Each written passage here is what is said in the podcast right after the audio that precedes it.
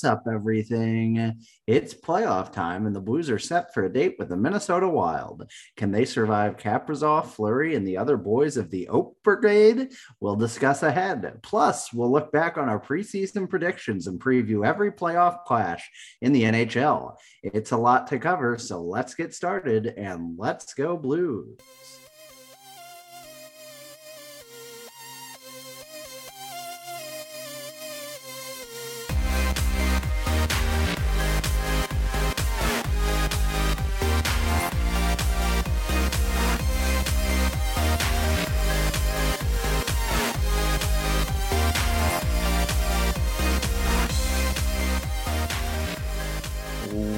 Welcome back, everyone. Welcome to the Two Guys One Cup podcast on Saturday, April 30th. It's almost Got it. May. And uh, It's Ian gonna be May. some- Ian is here with some hot thoughts on the Scorpion King soundtrack. Let's hear it, Ian. That's right. The Scorpion King uh, movie, the spin-off from uh, The Mummy There 2, was- I believe. There was at least two or three seconds where our audience thought I was kidding. No, I mean we're going we're going deep in the Scorpion King soundtrack. Not any of the shitty sequels. Count them No. four sequels. No. Yeah, the- right. The Scorpion King, which I've never seen, but stars Dwayne the Rock Johnson, who at the time would have just been The Rock because he was not nearly removed enough from WWE This be, was the uh, beginning of his yeah. transition to Dwayne the Rock Johnson. literally on the on the uh on the uh poster here it just says the rock is the scorpion king. But yeah they're the, the soundtrack to this to this uh movie just slaps. I mean you've got this is a 2002 movie mind you. They've Uh-huh. got pod they've got system of a down they got creed hoobastank rob zombie uh Sevendust what this the godsmack it just Folks, goes on and on. It's a nu metal paradise. soundtrack, you you got problems. You know that joke about um Jim Gaffigan makes about like, hey, I just saw Heat. Uh, where it's talking about like getting into something yeah after the fact. I recently have gotten really into the Arctic Monkeys album AM, which is very good very good, but not recent. And like, I mean, I knew some of the songs on there, but I hadn't really listened to it as a whole thing much. And I'm like, yeah, this this album slaps, but I can't be like, hey, you know that AM album by is pretty good. you know, like that's not a conversation you can start in 2022. At least if someone uh, doesn't know it, then you can they can ask like, "Is it recent?" And you're like, "Oh, not not that recent." And Just lie and not tell them when it came right. out. That's that's 2015. I was in I was in uh well, I guess I wasn't in college anymore. I'm very old, but This know. Ironhead, this uh, song by Rob Zombie called Ironhead, is featuring Ozzy Osbourne. Oh my god! wow. This album also uh, sadly got only two out of five stars on All Music. A travesty. All music, man. I haven't been to All Music in a long time. I wonder what All Music has to say about uh, AM by Art. three, three out of five stars. Well, let's let's see what we're saying. What we're saying here. What are we saying find out together. about AM? Oh, also, it was from 2013, so I was still in college. uh, five stars, very nice. Five stars, Music. baby. Stephen Thomas Erlewine says if Arctic Monkeys launched a tentative retreat on Suck It and See, their their first effort after being seduced by Josh Homme, the groups once again forged ahead into a bold new territory on AM, their fifth album, neatly splitting the difference between the band's two personalities, the devotees of barbed British pop and disciples of curdled heavy rock. AM consolidates Arctic Monkeys' strengths, a tricky task in and out of in and of itself, but the band pushes further, incorporating unapologetic glam stomps, fuzzy guitars, and a decidedly strong rhythmic undercurrent. At times, AM pulses to a distinctly danceable rhythm. Fireplace percolates while Why Do You Call Only Call Me When Your High simmers, and Knee Socks nearly rivals Franz Ferdinand and disco rock. I don't know about that, but this isn't an album made for nights out, night outs. It's a soundtrack for nights in. Too much of Alex Turner's mind is preoccupied with one gone wrong, jealousy, and general misanthropy. So even when he's singing about a number one party anthem, he's doing so with a nearly visible sneer. Such an undercurrent of cynicism makes AM an ideal album to listen to under the cover of darkness. But due to Arctic Monkey's popular wallop, or music muscular wallop and musical relentlessness it never feels like the band is wallowing in bleakness. Instead, this is vibrant, moody music that showcases a band growing ever stronger with each risk and dare they take. So, when you write a music review, you write a thing in English, right? And then you just go insane with the uh, the source, oh, right? That's yeah, you just go nuts.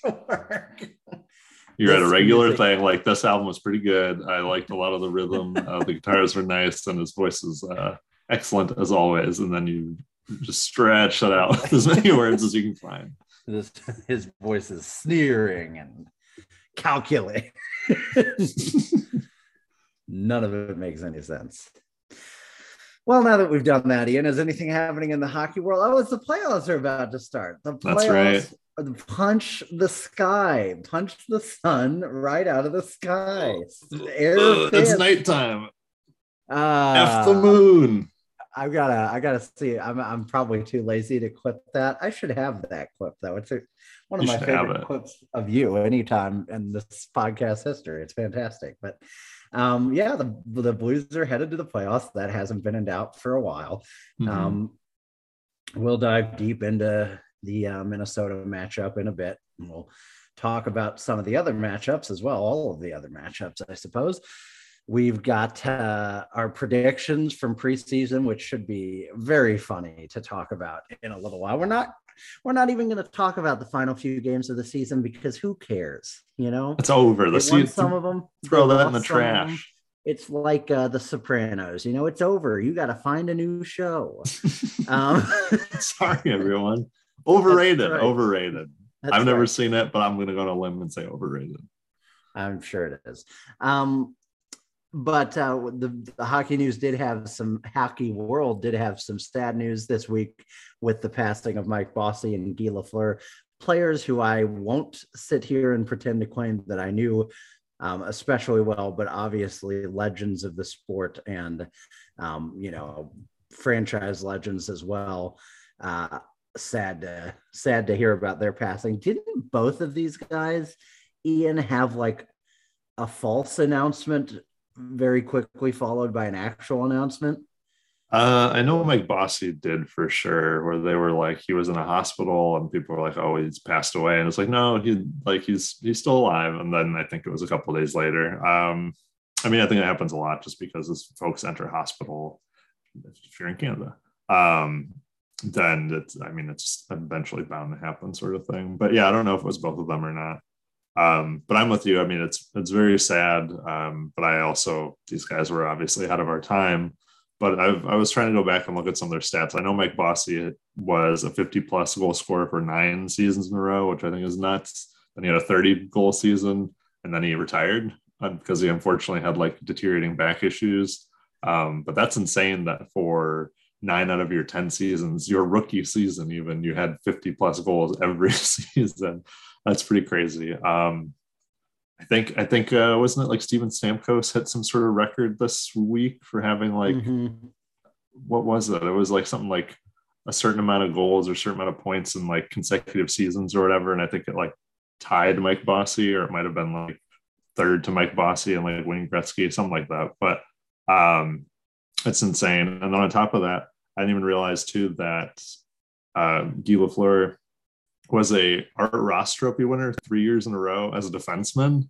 Like I know he was like defenseman by name and position, but not necessarily like you would say today if you saw Guy Lafleur play. Like you know there'd be people on Twitter that's like this dude sucks ass at defending, but also he had like 125 point season followed by 136 point season followed by 132 point season. Like he's just was an insane monster of a player for like pretty much the entire entirety of like the late 70s. Um, and I believe he won five cups with the Montreal Canadiens at that point, or like through that era. And I mean, it's just crazy. I didn't know. I knew Mike Bossy was very good. I didn't know that much about Guy Lafleur. And the more I looked into it, the more I was like, oh my God, I did not realize that this guy was like for about one, two, three, four, five, six seasons in a row was like on a, another planet compared to other people. Yeah, I feel like um I feel like Guy Lafleur suffers that curse of being like one of the Canadiens, you know, like mm-hmm. the Canadiens in that era have so many legends and so many names that you've heard and so many trophies named after their players. And right. um, you know, it's it's sort of like to me, obviously, to people who lived through it, they know how good he is. They know he was a, a sensational, you know, one of the early like s- superstar skill players. But to me, it's like, oh yeah, he's Guy Lafleur, Rocket Richard. You know, some of these guys are, are largely indistinguishable, and that's that's my failing, obviously. Whereas Mike Bossy, you know, is like the face of of the Islanders. You know, yeah. Um, wow what's the word I'm looking dynasty um, that is one of the most successful teams ever outside of arguably the Gretzky era Oilers, you know. So like right. um they won four in a row, right? Back to back to back to back cups, the Islanders. Yeah. And, um, and Montreal, I believe, too. There. Oh yeah, yeah. Well, Mo- Montreal won like a thousand over time, but uh, obviously different leagues, fewer teams, and everything. But I mean, they're sensational players, and both both of them were only in their sixties, right? They weren't incredibly old um, guys. I think Lafleur was in the seventies, but not even okay. like I think like maybe seventy four. Uh, 70 exactly, according to Wikipedia. Oh wow. Um, and Mike Bossy was only 65. So yeah, you know, these days that's getting to be fairly young to lose someone, especially somebody who is an athlete. And um, you know, it's sad to see them both go so close to each other.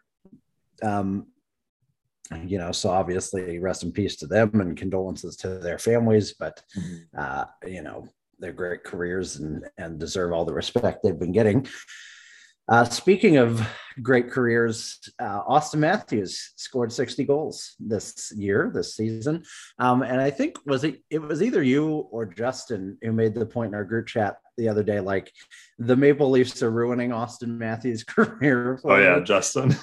um, and I honestly, I thought I thought that was really well said. Like obviously, it's not their fault that they are. Well, you know, it is their fault that they're so hateable. But like, if this guy was on any other team, I think he'd be. You know, I mean, I, I've got some issues with the thing with the security guard in Arizona, and I think he's maybe kind of a tool, but like he's a sensational player. Um, mm-hmm. Um, he's going to win the Hart Trophy this year, I think, pretty pretty inarguably at this point. Um, and uh, yeah, I mean, I just think he's uh, he's special, and and it's really a shame that we didn't get to see the U.S. in the Olympics this year to see him take on McDavid and really have them head to head, you know, in a in a significant way. Um, yeah, but uh, yeah, I mean, it's he's real good, and I cannot wait to see him eliminated in the first round again. So, what are your thoughts on that, Auston Matthews? It's, I mean, it's true. He's, he's being wasted on that team. Uh, he's being wasted on a team that's like fourth in the league or whatever. um, exactly. But yeah, I it's it's really impressive. Like I don't. When was the last sixty goal scorer? Was it Stamkos? And I think it was like 2011, mm-hmm. 2012, something like that. Um, and it's only the third time it's been done in the cap era i think is what it's mm-hmm. but yeah it's i went back and i watched like a bunch of his goals from this season. This dude's just like i don't know. It's just like he's got the most insane like wrister and can just like pick a corner like no one's business. And the dude's also built like you know a brick shit house. He's just like a yeah. huge mammoth of a man. Um i mean it's if I were a Leaf fan and my team gets bounced, I'd be, I mean, I'd be pissed for a lot of reasons, but like, especially for having like a 60 goal score, like if you have that, that's like, I don't know, that's worth like three other like stars on your team to, to winning a cup. You know what I mean? And they mm. have those too. So it's like, you gotta, you gotta utilize these kinds of performances. And it's even crazier too, that like the Maple Leafs have been a lot around for, you know, 100 years or whatever. And this is their first 60 goal score that they've ever had. Like, they've had a lot of notable players on that team, but they've never had any like like superstar superstars, right? Maybe like a season or two with somebody like a Doug Gilmour. Um, Mhm. like Mats Sundin was what Mats Sundin's like almost Ryan O'Reilly esque every time I hear about him, where I'm like, maybe that's the only player I can think of when it comes to like us being Blues fans, but it's like someone who's really good, like really, Yeah. really good. But you're like, is he like elite and like a superstar? It's like, nah, not maybe, but not quite there. But Auston Matthews is just like just on a whole another level. Um, obviously with goal scoring, but I think just as an all around player.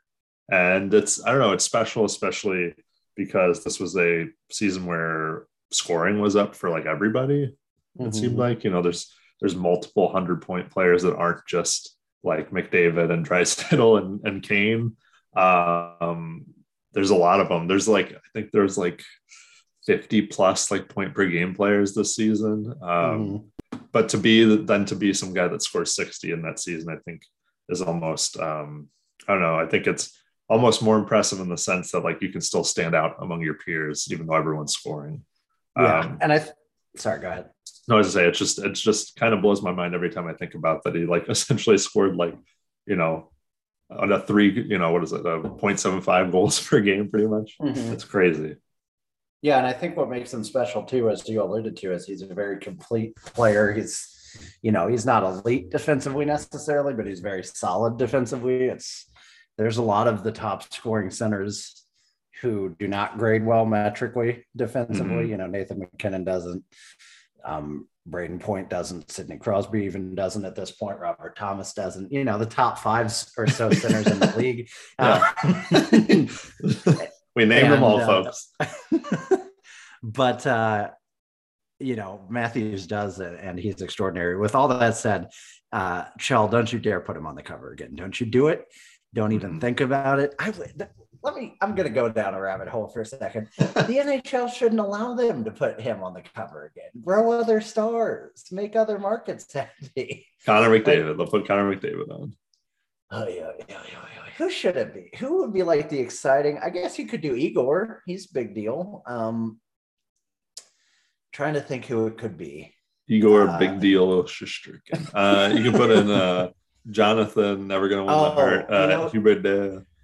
You know, yeah, you know who it should be is uh, Trevor Zegras. He's a he's an American. They seem to like the Americans, and That's right. you know, Be a good popular this year.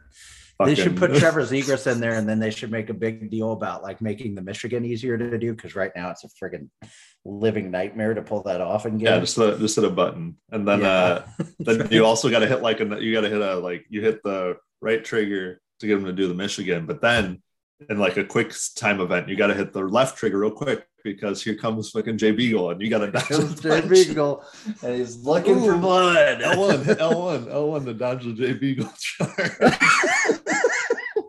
oh, you didn't hit it fast enough. Oh, no, you missed bubbled your six brain. weeks. you missed six weeks. Oh, Um, sorry, but them's the rules. Yeah, that's right. Uh, so yeah, the Auston Matthews, great, good stuff. Um, Great player. St. Louis Blues announced their uh, jersey sponsor for the next five years. Uh, is it Anheuser-Busch? No. Is it Purina? No. Is it Enterprise? No. So it has to be Stifel. There's only four options in St. Louis, and that's the one they chose. I don't know who Stifel is, but um, they're apparently important. uh, no, Stifel obviously is an investment bank. Um, very, very, very, very, very, very rich company um Stifel Nicolaus, which apparently we don't call it Nicolaus anymore, I guess. I don't know why, but um yeah, I mean this is completely unsurprising and totally irrelevant to me. How do you feel about it? It's it's it's fine. I find it funny that they on their Q and A or whatever FAQ they have on their website, they're like, "What Mhm. if I want to buy a jersey with the Stifel logo? How do I do that?" Or like, "What if I want one Yeah. added to one of my current jerseys?" I'm like, "No one, no one's asking about this." My question is, can I get one without it? And they're like, "Oh yeah, they Yeah, have it without exactly. it." Like, then that's all I care about. Let's go over some frequently asked questions. We promise we are frequently asked these Good. questions. Can I get multiple Stifel patches on on my Blues jersey? Can I remove the uh, blue note and just get a giant steeple on the front? I love steeple. Uh, Man, this, yeah, that's uh, great. I'm gonna, I'm gonna put this in the notes here. This particular angle of St. Louis they managed to take a shot from really makes it look like almost a happen in town. Oh, it's like, hey, this bridge, there's some water. That that looks like uh, it's not even a real like picture. Yeah, one's very posed and Uh. staged and false. But uh, yeah, if you didn't know any better, you'd think that was a city. Uh, but uh, yeah, I mean, I, I'm sure there are people out there still fighting the Jersey ad fight, but um, let this league make more money, let the cap grow quicker. Uh, what you know, you're never going to notice the steeple patch. Does anyone ever notice or complain about the enterprise stickers on the helmets? I Um, sure don't. I don't care. Yeah, you're just like Um, those. just do it. You know, they're not. I really don't think it's. I that's. I know everybody's always like, well, it's a slippery slope. They could be Sweden in a in a month, you know. And it's like, first of all, even if they were that, it would still be hockey, and I'm not sure I would care all that much. But also, I'm really sure they're not going to be that, you know, Right. because I think also it cheapens the value of any given particular ad to be, you know. What, like 30 of them with there. all those. Yeah. Um, Don't want to look like a NASCAR So- jumpsuit. Yeah, exactly. So let's let's talk about Blues Wild. Um, I'm just skimming through these games to see Robert Thomas scored his 19th goal against the Bruins, and then his 20th against the Sharks. Pavel Buchnevich he scored the game winner against the Sharks. The Blues finished with eight goal, eight players with 20 plus goals. Um, Justin Justin Faulk tried to make a late run at it, but couldn't quite that there. Binnington had a couple rough performances late in the season, but that one against the uh, the Avalanche or the Coyotes was a little weird, and the one against the Avalanche was against the Avalanche. So I'm not not that worried about it. Yeah. Um, Tarasenko make uh, Tarasenko's assist in the game against Col- uh, Arizona made him the first blue to score 80 points in a season since. Am I supposed to guess this? You are. Uh, is it Pavel Demitra? I believe you're right. That's yeah. Pavel Demitra in 2002, 2003. I just happened. I remember that he was the last point per game player before Perron, and um, he must have done that in a full season as opposed to Perron. So I figured it had to be him. Uh, we beat the Ducks handily. Marco Scandella even scored a goal. Pavel Buchnevich got to 30 goals, uh, which means uh, we have two 30 plus goal scorers for the first time since. Oh boy, oh boy, I don't. Uh, Steen and Backes, maybe You got one of them. Steen and Tarasenko, No, now you went the other way. Backes and No, not Backes, Backes and I forgot about this one, and I felt bad, but then I didn't actually feel bad because I was like, course. Oshie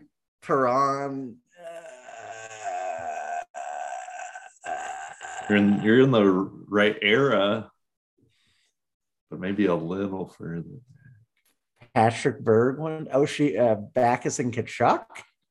No, but you're but you're in the oh you're in the era though.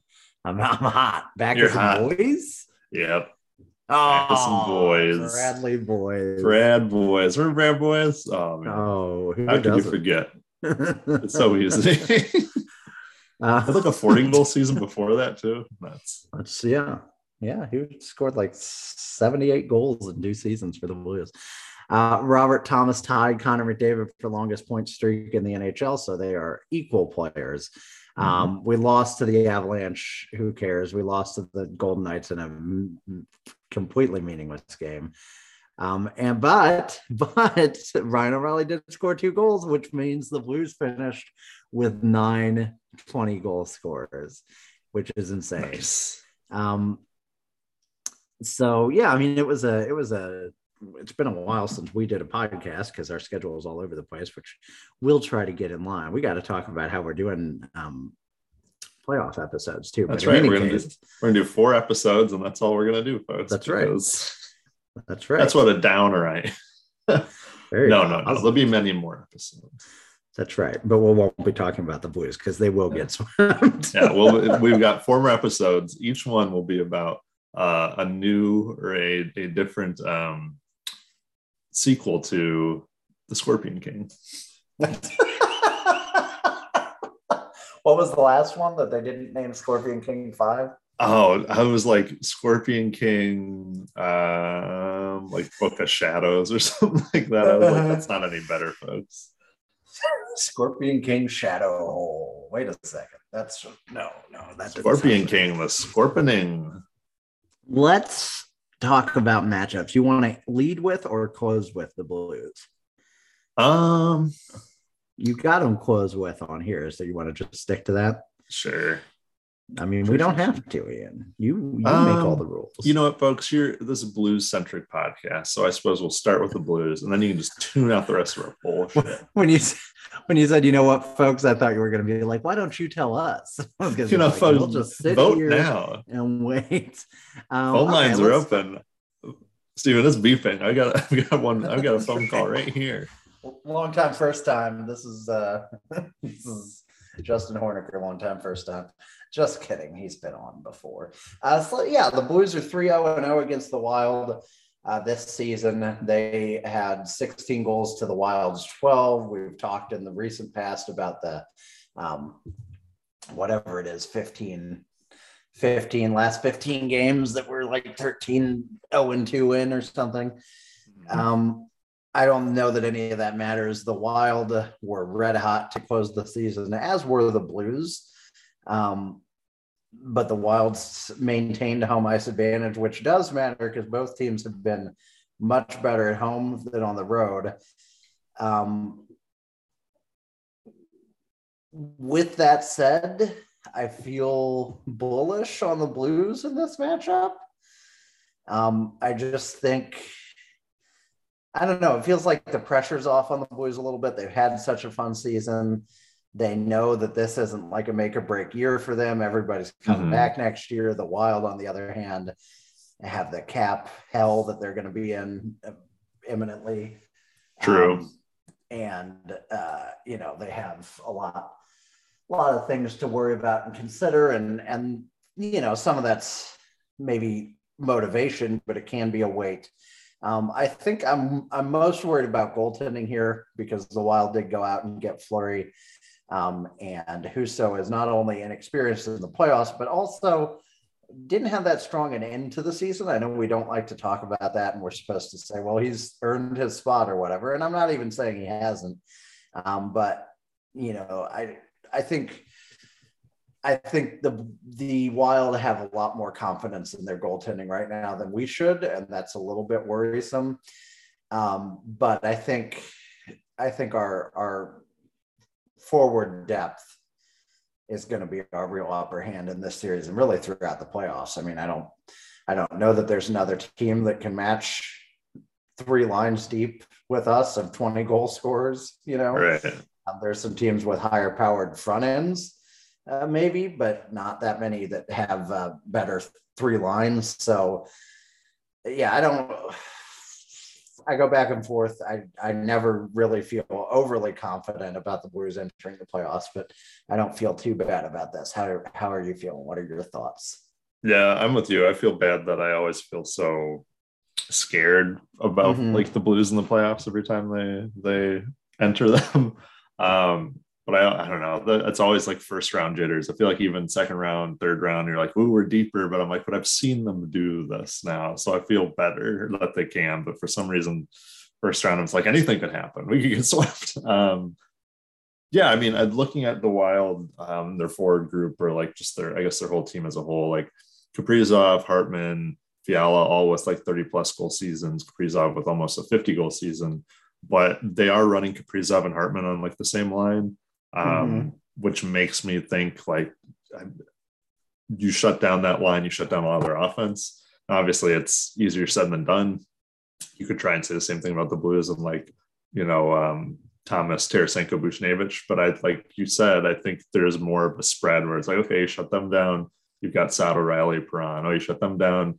Uh, Kyrou is actually getting like starting to spark a little bit at the end of the season. You got mm-hmm. Barbashev, Schenn, Kyrou. Um, so I do think, like you said, it's a little more spread out, a little more even, probably gonna be a little harder to contain. Um, their defense, I don't know, their defense doesn't scare me all that much. Um, Matt Dumba's strong, like offensively back there. I don't know if he's the best in terms of defense. Jared Spurgeon's Jared Spurgeon, like he's always like reliable, but like Jonas Brodin, Jacob Middleton, Jon Merrill, like a thousand year old Dmitry Kulikov. Like I just I don't know. It's feels like a wash to me. Like I almost think that we could score more from our our um, defense, like with Faulk and Krug. Um, I think our power play is going to be really key. You could say that in like any series, but I really do think like if we can get clicking on the power play, that's going to be problems for them. Um, but I do, like you said too, I agree that the goaltending, despite despite Husso having a very good season and Binnington looking a little bit better towards the end of the season, I am still a little more scared of our goaltending than than I, I mean proven Marc Andre Fleury. Like I get that he also mm-hmm. has bad games. I get he's also been knocked out of the playoffs too. He's not like a complete end all be all world beater, but he is Marc Andre Fleury. And if he wants to, or if he can, he can stand on his head and steal a series. So it's it can be worrisome in that regard, but we are like the second or third highest scoring team this season. So I think they're up for the task.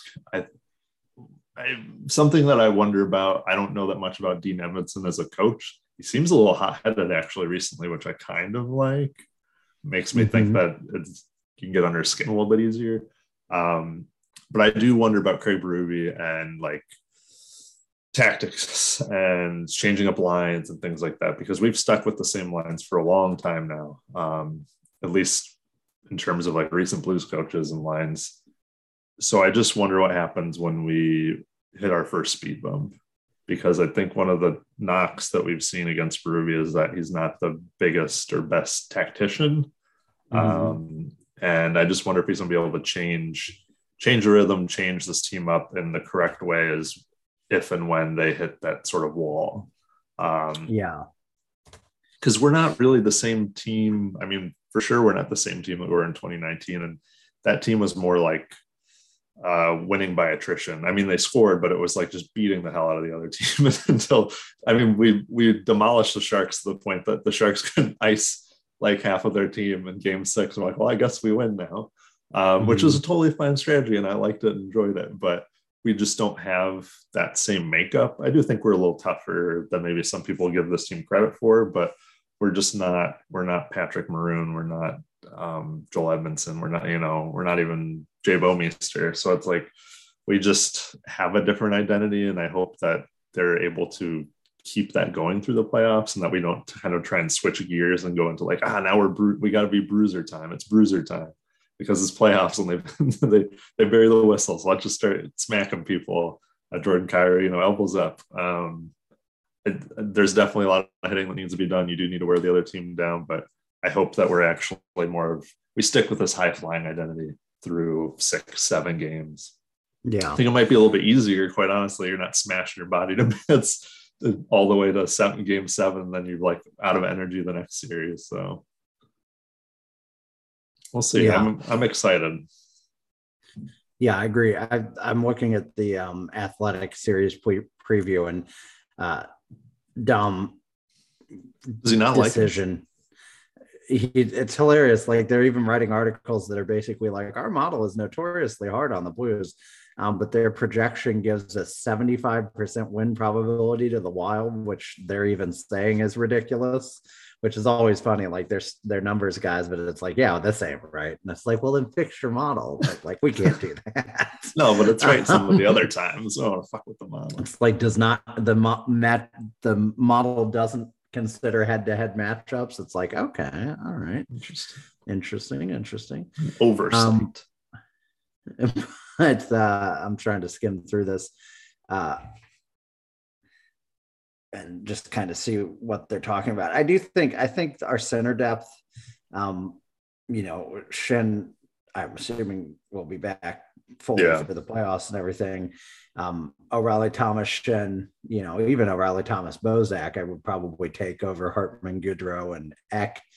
Um, you know those guys are are fine but they're just not game changers and um I'd say be yeah, prepared just, to see a lot of uh, Ryan Hartman, Jordan Greenway, like in terms of like if people that are going to try and mm. push and bully you and kind of annoy you through a whole series, it's going to be those two guys. Um, which I'm fine with if you're going to be a freaking Ryan Hartman and you're going to be like an idiot and do all this stuff and then be in the box. Like, cool beans, bro. Score 30 plus goals, against in the box. But um, the other thing I was going to mention too, and I think it's been talked about a number of times, is like our regulation wins this year is like 43. The Wild's 37. I think they picked up a few more in, in the last couple of games, but they do win a lot of time or a lot of uh, games in overtime. And that's three on three overtime, or that's a shootout or something, right? And so a lot different when you go five on five and OT. And it also makes me think that this team or the Wild in particular don't hold leads very well. Mm-hmm. Um, or they're not able, I should say at least, they're not able to shut teams out like that easily. So yeah. I think that bodes well for the Blues being able to come back in games. Um, I don't know. Yeah, I I don't see the Wild being like a huge problem. Like I just I can can I see the Blues losing this series? Absolutely. that's that's the way my mind works. Um, You'll never meet us where we don't think the Blues could yeah. lose. yeah, right. But There's like no circumstance. I just don't see it being like, man. I guess maybe it's because we played Colorado last year, right? And we just got walked over. And it's just mm-hmm. like I don't see that in any shape or form in this series. Um, yeah. I don't think I've seen people that are legit say like Blues in five, and I'm like, it could happen. A worse Blues team beat a, a better Minnesota team by a wider margin, like whenever that was 2017 in five games when we just held on for dear life and Jake Allen like someone said. Um, mm-hmm. So it's totally possible. I just for me this feels more like I don't know. It feels like six or seven to me. Um, yeah, just because they're is, so evenly matched this is a wildly detailed article, no, no pun intended. Um, but the bottom line pair, the final section says there's a good reason to think either team can advance here, even if the model isn't so keen on the Blues. For the Wild, it's star power and defensive depth that had the potential to overwhelm the Blues. Star power. I mean, I guess one, you mean your one star.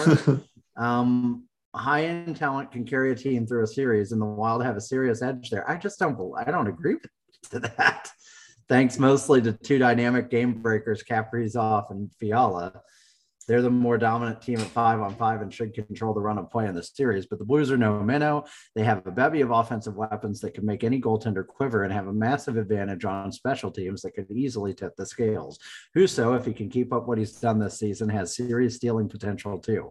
The model says this series isn't close, but the model has also been wrong about the Blues all year. The Wild are one of the best teams in the league and worthy favorite in this one, but this is far from a cakewalk. The Blues will be an extremely difficult out.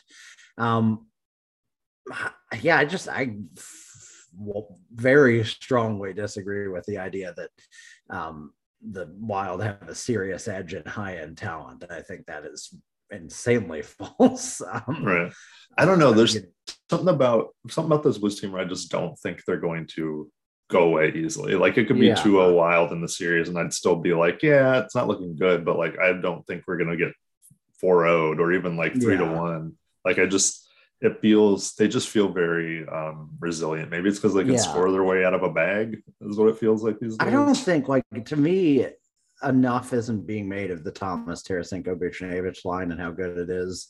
Mm-hmm. Um, you know, O'Reilly Perron too, if they can hit their former selves and you know they have been better later in the season and and Kyrou if he can you know be that player he was at the start of the year I mean like I just don't see at all that the the wild have more high end talent but I do think if we can draw penalties and capitalize on them that's going to be the key to us winning this series um, and mm-hmm. I think the Blues are going to be shitty problem makers that will draw a fair amount of penalties um, mm-hmm. I feel confident, which never makes me comfortable. Right. Uh, but if a gun to my head, if I had to make a prediction, I would probably say Blues in six. That's what I was going to say. I was like, I want to say seven, but I feel like I'm a little more confident than seven, and I'm like, it feels feels like six to me. I hope so. That's another. It's a it's a win at home. Um, I think we talked about a little on Twitter this week, but starting on the road or being the road team and having home ice, I just it, it's a it's a nothing burger to me. Maybe if it's against mm-hmm. like a team that's like so big at home, like I'm trying to think like I guess Boston, but we even beat Boston without home ice. So like that's I just I don't know. There's something about Minnesota and Minnesota fans too. Maybe it's the fact that they haven't won anything in sports since like 1991. but like there's a lot of um there's a lot of trepidation in that fan base. Like Yeah. the minute the minute it doesn't look good up there, the minute it's like two, three, nothing, um, in the third period of the first game one, they're already like, ah, shit, here it goes, here we go again. Um, because a I had to look it strange up last. world where the Blues enter the team enter, enter the um, postseason as the less snake bitten team. That's right. I you I had to look up where the Wild were last year in the playoffs. I was like, well, they were pretty good last year where they finished, and like they got knocked up by um, the Knights, and I know the Knights are very good or were last year, but I was still like, man, this team can't get out of the first round to save their life. And then I also kind of feel like, I guess we'll talk about the series too, but like if the Blues make it past Minnesota, I guess I feel better because they've shown that they can win a series. And so who knows what could happen. But also, like Mhm. the next series they walk into is Colorado. Like I'm not even considering Nashville. I'm so sorry, Nashville. Juuse Saros is hurt. It's over. Like I'm sorry. Oh So yeah, I'm I, I forget about big, that. That's, big save, Dave. I'm sorry. No, just I don't. I've never. Um, I always try and think about what the other team, even the the team that's probably going to get ousted, could do. I'm like, what could they do? And I'm like, I don't think anything. I don't think you can do anything. Mhm. I'm so sorry. Um, that's my preview of the Colorado Avalanche of the National Predators. Um, maybe a gentleman's sweep if you're lucky. You know. Yeah, yeah, you can steal one. Yeah, you can steal one. Dave, big save Dave's got one game. um, yeah, it's it's gonna be rough. But yeah, like I was just saying, if the Blues make it past the Wild and you're against Colorado, you've shown you can win a series. Maybe maybe you can win that one too. Maybe maybe Colorado's banged up. You just gotta hope Nashville takes like a chunk out of them or something. But I guess my point was if Minnesota passes the Blues for some reason, I just don't see them matching up against Colorado very well. Like if I was Minnesota, I'm like, this sucks. and I just it's it's hard. It's hard when you're in a division with like a god killer. Um, just makes it look bleak, bleak past this round. But you know what? I'm not going to look past this round. I'm going to keep my eyes focused on this round, just like the Blues got to do. Yeah, I agree with that. Um, Ian, why don't you start talking to us about the Florida Panthers versus Washington Capitals so that I can go and get a glass of water? All right. Oh, Steven is parched. Um, this is, I don't know. This I thought this series had potential to be like the snooze series because I, just don't really care that much about Washington Capitals these days, but I do like the Florida Panthers a lot and I'm rooting for them. So this would still be an interesting series. Um, season series between these two teams. Three games. Florida got the better of the Capitals in the three. Um, well, I guess actually they went two one and zero. Florida did. They had one win in overtime in that case. So I guess Washington went what one one and one against Florida. So not not terrible from either team. Um, Florida had 13 goals in that series. Washington had 12. So it's pretty close um, when you add them all up across those three games. The storylines, though, for this series is going to be Florida has like the highest goals for per 60 in the league this year, 4.11 goals per 60. Uh, can Washington slow that offense down? Like Washington's defense is very, I don't know, it's middle of the pack this year, but you're playing like the best offensive team in the league. Um, they're just, they're, they're crazy. It's, it's insanity over there with Jonathan Huberdeau and Aleksander Barkov. And I don't even know who else is scoring for that team. Everyone, I'm assuming it's just everyone. Anthony Duclair. Uh, who else they got over there? I don't. I'm honestly literally blanking. You got Aaron Ekblad. He's the hurt. He's not playing. Uh, you got all the rest. You got you got Claude Claude Giroux. Giroux now. That's Yeah. right. You got to root for Claude Giroux. This this will be interesting. I I feel like it's got to be Florida. Like I know Mhm. Washington is always Washington. You got Alexander Ovechkin. You've got cup experience between him and Backstrom and Kuznetsov and Oshie and um, Carlson and all these guys. But Florida's just so scary that I I think it's going to be I think it's going to be Florida and Florida in six. I'll say I think Washington still has enough offensive weapons and still knows what they're doing that they can give Florida a bit of a run. But I just think Florida is too strong a team for Washington to be able to handle. Mhm. Yeah, I, I mean, I I think it would be the probably the most shocking upset anywhere in the well, other than the one you just talked about um, with Colorado. I think that'd be about the most shocking up upset you could imagine if if um, Washington pulled this off. I just don't. They're just they're just um, they're just Ovechkin now. You know, I think they're just a team that is existing to try and get Ovechkin to um, to the Gretzky goal record. Uh, Florida will have home ice. They will want very desperately to kind of kill the demon of last year and, and get get over the hump and advance into the second round. Um, and I'm going to go even a little more aggressive than you. I'm going to say Florida just sweeps this thing. Florida oh, four. I just don't. I just don't. What do the Capitals have that's going to pose a threat to Florida? You know, I just don't. I don't know. I don't see it. Um, so moving on to Toronto and Tampa.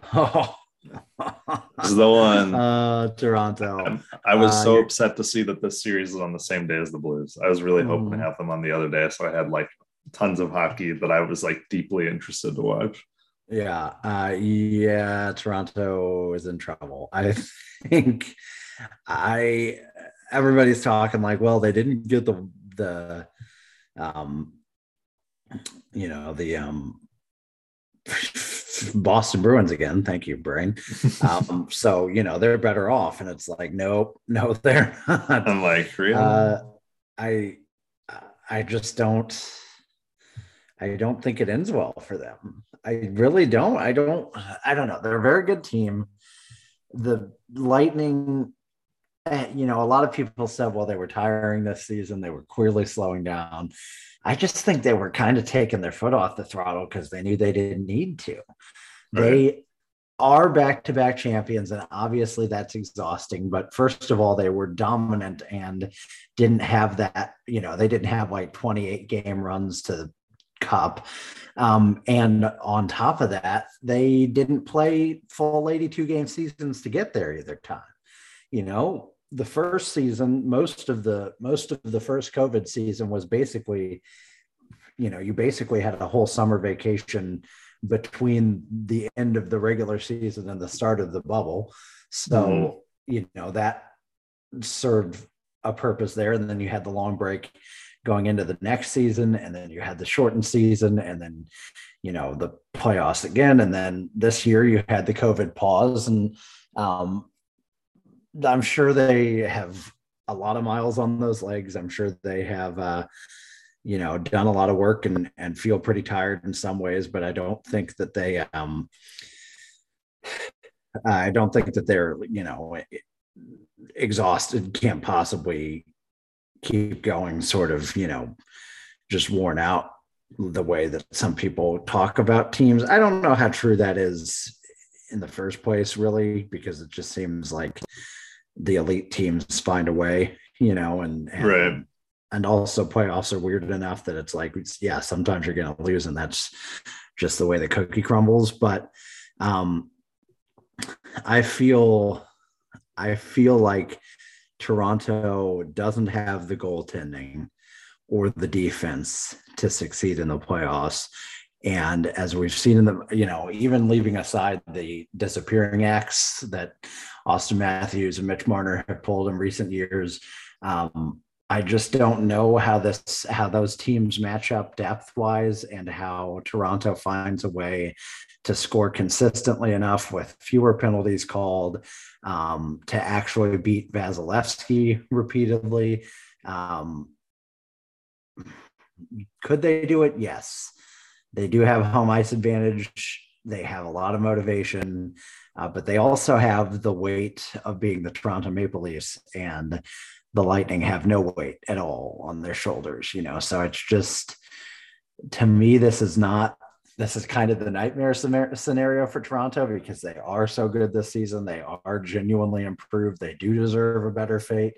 Um, but I could still see it ending really badly for them. How do you feel about this one?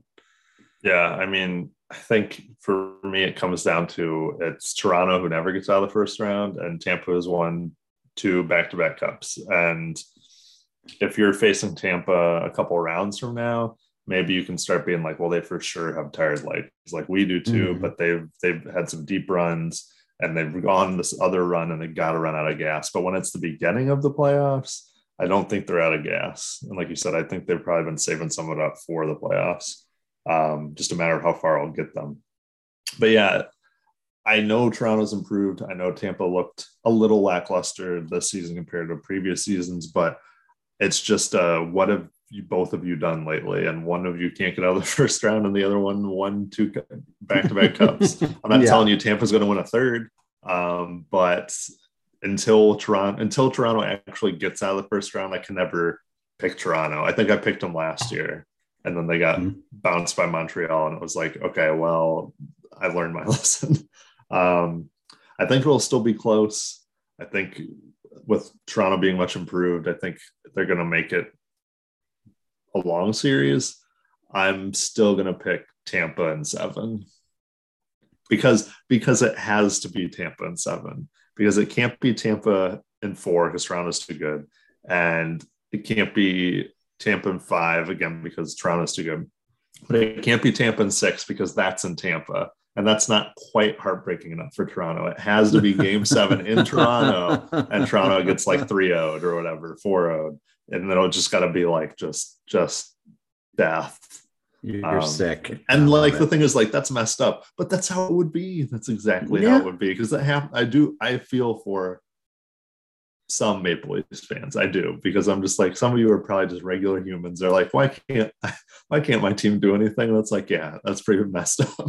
um, but Tampa, yeah, Tampa and seven. I'm so sorry, Toronto. Uh, yeah, I think you're right. I just, I, I just don't see how they do it all the way that they are supposed to, and I'm almost sad. I almost feel bad for them, but I don't at the same time. I really, truly don't. So, We're from the show me state. You got to show me. You know, that's right, and they don't know that, me- but they are going to have to show us. Well, I think honestly, most of what the Toronto Maple Leafs do, they do to prove themselves to the hosts of this podcast. To be honest with you, so um, in any Make your case, dads proud. Uh, yeah, exactly. Carolina versus Boston. Carolina 3 0 the season series, 16 to 1, the total scoring. Yeah, I was Um, like, oh boy. the Bruins are aging, uh, but the Hurricanes don't have Andersen in the first round. Uh, Carolina has had some trouble getting it done in the playoffs, you know, over the long haul. Boston has had no trouble getting it done in the playoffs. Um, this Boston is a really swept hard Carolina season. last time, right?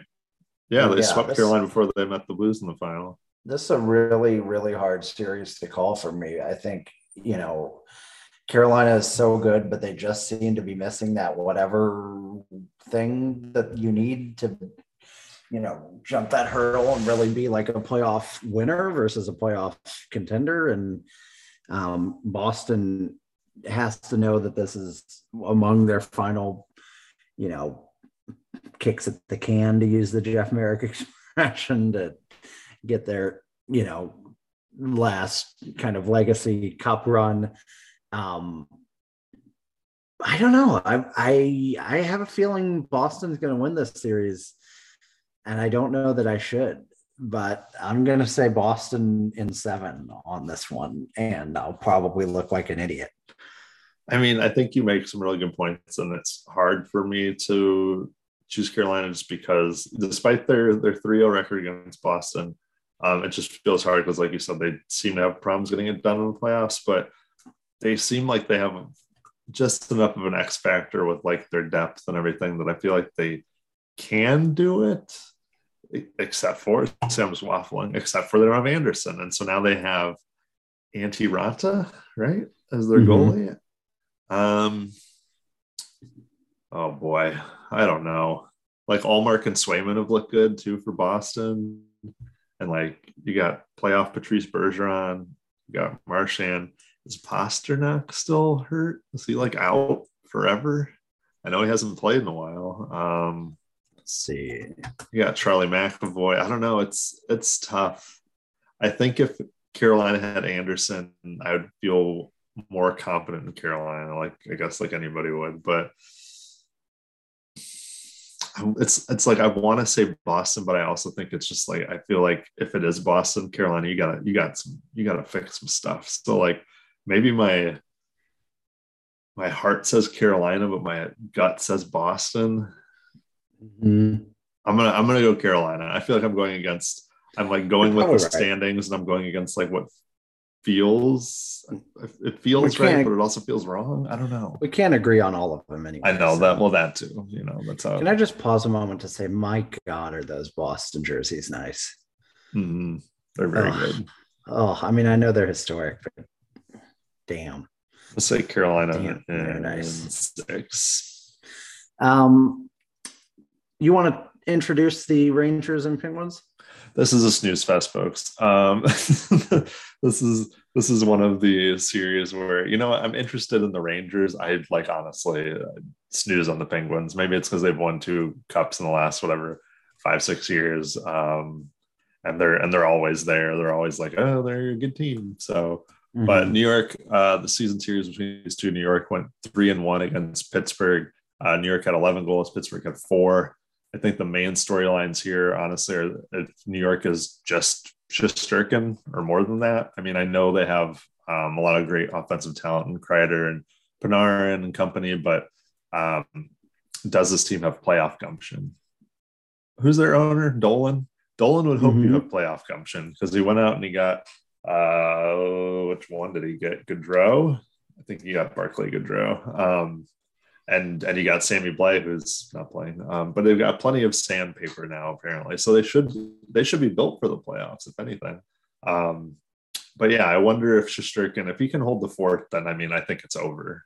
I think we that's pretty much the recipe for the New York Rangers success this whole season.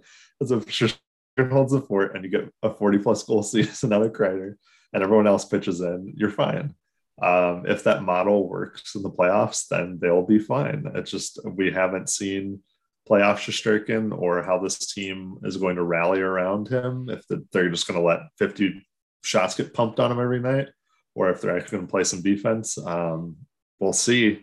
And then for the Penguins, I mean, they kind of limped in the playoffs a little bit. Uh, I think they went like five and five or something the last 10, something close to that. So it'll be interesting to see if they can turn it on here. You've got Crosby, you've got Malkin, both of whom uh, are healthy. So it's hard to bet against a Penguins team so long as they have those two. But at the same time, um, Penguins just haven't looked that threatening in the playoffs recently. I mean, I really do think them the Capitals are kind of like this weird two-headed beast of like yesteryear where they're like, remember these two teams? These two teams were like really good for a long time. We're like, yeah, and they still got their stars so like who knows? But I'm still like you're still hanging around because you have those stars and you're you're relevant for those reasons, but you're just you're on the back nine. Like I just I can't see I don't know. I just can't see Pittsburgh beating the Rangers. I feel like the Rangers um if if their if their record is to be believed, I think they have enough of it to get it done against Pittsburgh. I'm going to say I'm gonna say Rangers in five. Wow. Okay, I like it. Are you ready for my hot take of oh, the boy. whole playoff prediction? Yeah, I think Pittsburgh tears through the Rangers. I, I think uh, it I could be a bit of a paper tiger. I think this is going to be very comparable to the um, Oilers and Blackhawks when they met in the uh, bubble a couple years ago where it was just shitty, boring, terrible hockey. Mm-hmm. Um, and the Penguins just were way better at shitty, boring, terrible hockey than, than the Oilers were. Um, I agree with you that I think it's a snooze fest and I don't think it's going to be very good.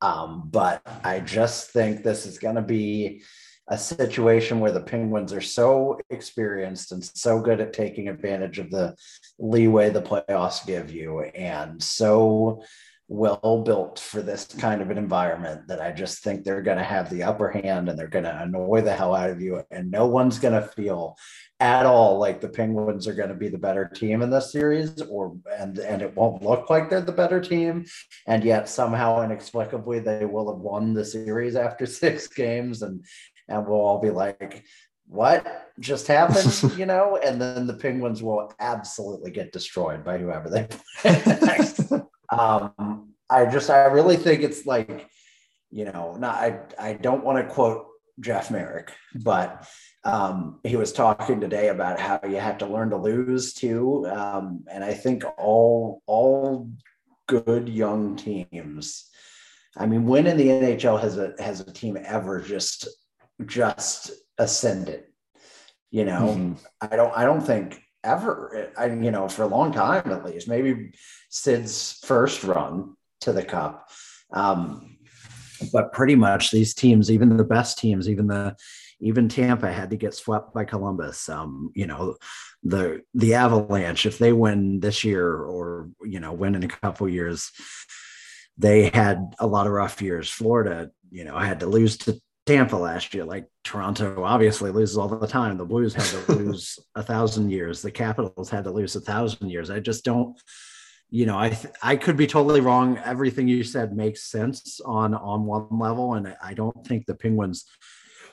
I'm I'm really not saying that they're going to come in here and look like the, you know, hmm. whatever 13, 14 Penguins or whatever, but like, I just think it's going to be like a, you know, like um like a wrestling match where you've got like the grizzled veteran heel taking on like the young, you know, upstart baby face and and the the heel figures out a way to do every dirty trick when the ref isn't looking, you know, and mm. he clearly doesn't have anywhere near enough strength or speed or skill to keep up with the other team. And then, you know, at the end of the match, he still managed just to grab the tights and get the roll up and escape with the victory. And um, I just think that's what the Penguins are going to do to the Rangers. I think they need, I think the Rangers need a, a little bit of a wake up call because they are a little Shesterkin based and, and, um, yeah, I guess that's that's just how I'm feeling. I could be, I could look like such an idiot in a few in a week. I, I like that.